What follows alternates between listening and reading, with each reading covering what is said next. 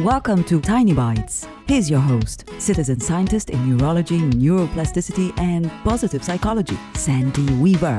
A few years ago, I was training one of my dogs in the local park. We were working on a musical freestyle routine. It's basically a string of dog tricks set to music, so we appeared to be dancing. I overheard someone say, Wow, she has no inhibitions at all. As if it was a bad thing. When Duffy and I finished up our training session, loaded up and headed home, as I drove, I thought about the person who made that comment. It's pretty normal to assume others should have the same sensibilities that we have and to be shocked or surprised when they don't. I thought back to times when I've judged someone else by my life rules, and I realized I don't want to do that to people anymore. You may have heard me say in this very podcast, what other people think of me is none of my business or what other people think of you is none of your business.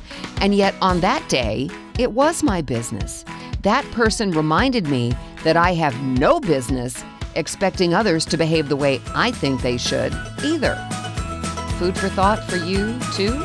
Subscribe to the podcast and share it with your friends. And there's lots more at centerforworkplacehappiness.com. Here's to your well being, one tiny bite at a time.